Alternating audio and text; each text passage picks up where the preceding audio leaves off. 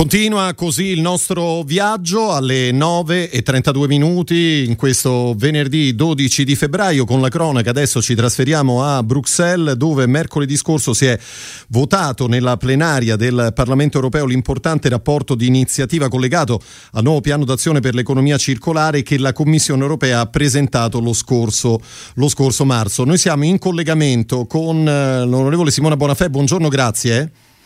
Sì, buongiorno a tutti. Lo ricordo, è vicepresidente del gruppo dell'Alleanza Progressista di Socialisti e Democratici al Parlamento europeo. Eh, ci spiega in sintesi di che cosa si tratta, Bonafè?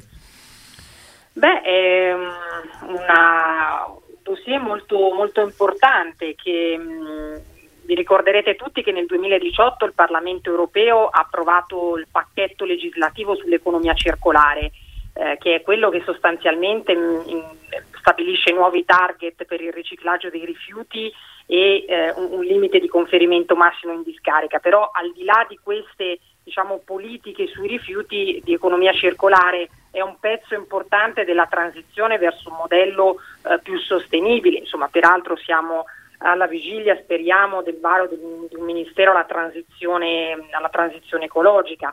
Beh, il pacchetto che abbiamo portato, abbiamo approvato peraltro con una larga maggioranza eh, mercoledì, dà continuità a questo progetto perché mentre il primo pacchetto legislativo eh, era molto rivolto al fine vita dei prodotti, con questo nuovo pacchetto noi andiamo a eh, concentrarci sul, sul, sul, prodotto e non sul, non sul rifiuto Infatti prevediamo tutta una serie di azioni che vanno esattamente in quella direzione. Quindi, Quindi onorevole Bonafè, possiamo dire che la pandemia in questo senso ha rappresentato per l'Europa una, una spinta in più anche su questo fronte? Beh, eh, ci sono alcuni studi che iniziano a mettere in correlazione diretta la diffusione del virus con la qualità ambientale. È quindi sempre più evidente che eh, insomma, noi dobbiamo spingere verso un modello più sostenibile ma dico anche in termini economici per la competitività del nostro, del nostro sistema. E poi ricordiamoci una cosa, con il recovery plan, eh, che il recovery resilience facility, insomma con, lo, con, questo nuovo regolamento che peraltro abbiamo sempre approvato questa settimana al Parlamento europeo e quello che dà il via alle risorse per i paesi, il 37% delle risorse che verranno destinate ai paesi dovranno andare a progetti di contrasto al cambiamento climatico. Allora, capite bene che l'economia di oggi, l'economia lineare, non è compatibile con il contrasto al cambiamento climatico, con la neutralità climatica, con il Green Deal. Certo. Infatti l'economia circolare è uno dei driver su cui costruire la ripresa sostenibile del nostro, anche del nostro paese, quindi è una bella sfida quella che abbiamo davanti. Certo. Buonafè, allora nel rapporto si parla anche di un'etichettatura verde che in qualche modo possa fornire a, ai consumatori, a noi consumatori, informazioni sugli impatti ambientali e climatici poi dei prodotti, no? oltre che altre misure legate alla loro sostenibilità. È una misura che secondo lei riusciremo ad ottenere e se sì in quanto tempo? Beh, dobbiamo lavorarci. Noi oggi abbiamo l'ecolabel, eh, non ci dimentichiamo, abbiamo già un'etichettatura verde, però quella che vogliamo, che chiediamo alla Commissione di applicare, di attuare in tempi rapidi, è proprio un'etichettatura verde sull'impatto che il prodotto ha sull'ambiente. Calcolate che circa l'80% dell'impatto ambientale di un prodotto è determinato nella fase di progettazione.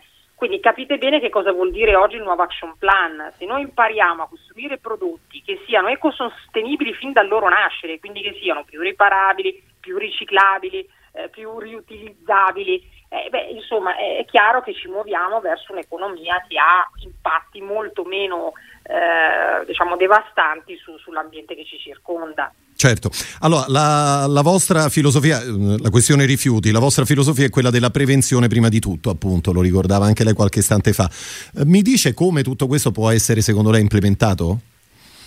La prevenzione è il primo punto della gerarchia dei rifiuti e peraltro è diciamo così, il termometro che misura quanto un'economia è circolare.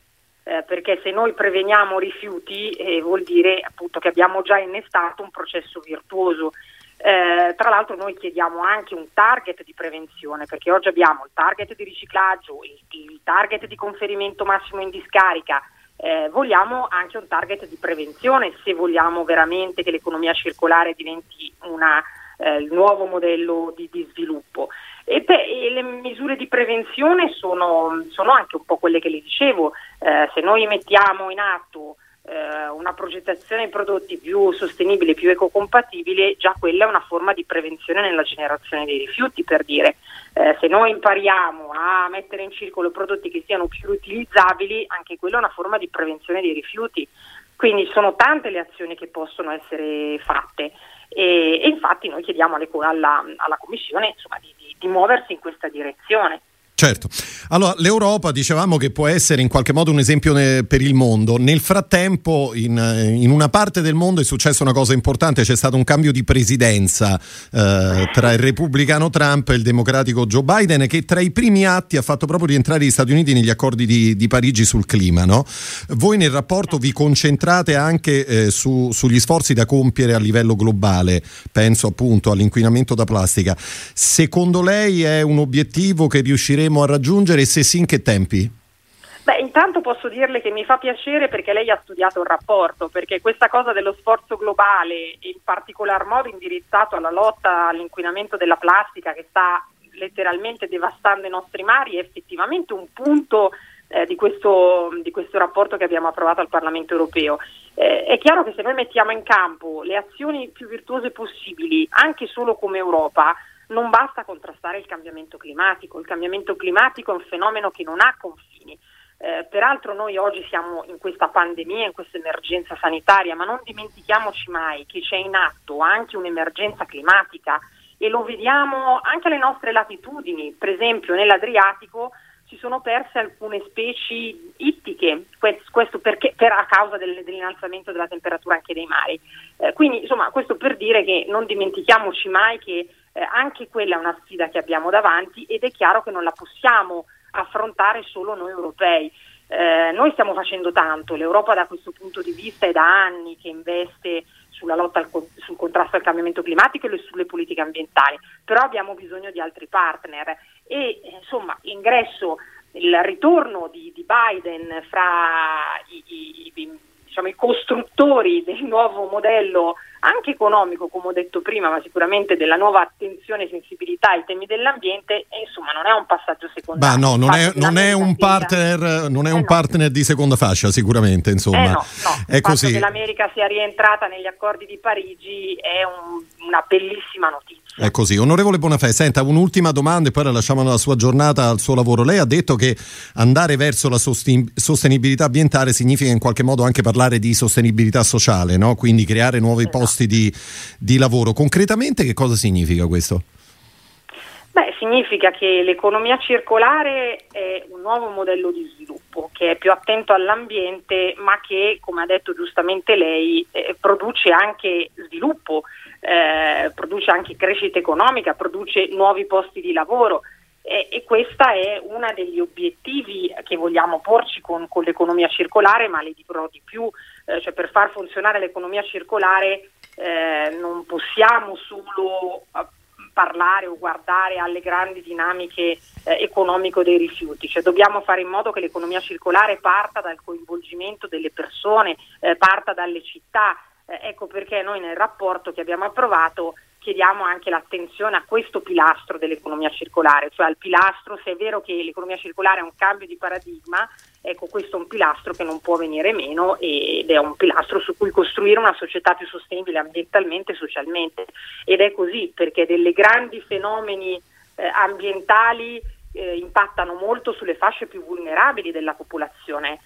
Pensiamo mm, anche a tutto il fenomeno delle migrazioni climatiche, per dire, no?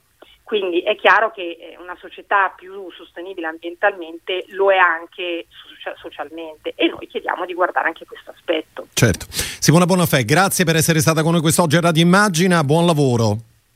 Grazie a voi, buona giornata. Arrivederci, grazie. Lo ricordo il vicepresidente del gruppo dell'Alleanza Progressista di Socialisti e Democratici al Parlamento Europeo con cui siamo giunti al termine del nostro appuntamento con ora di punta.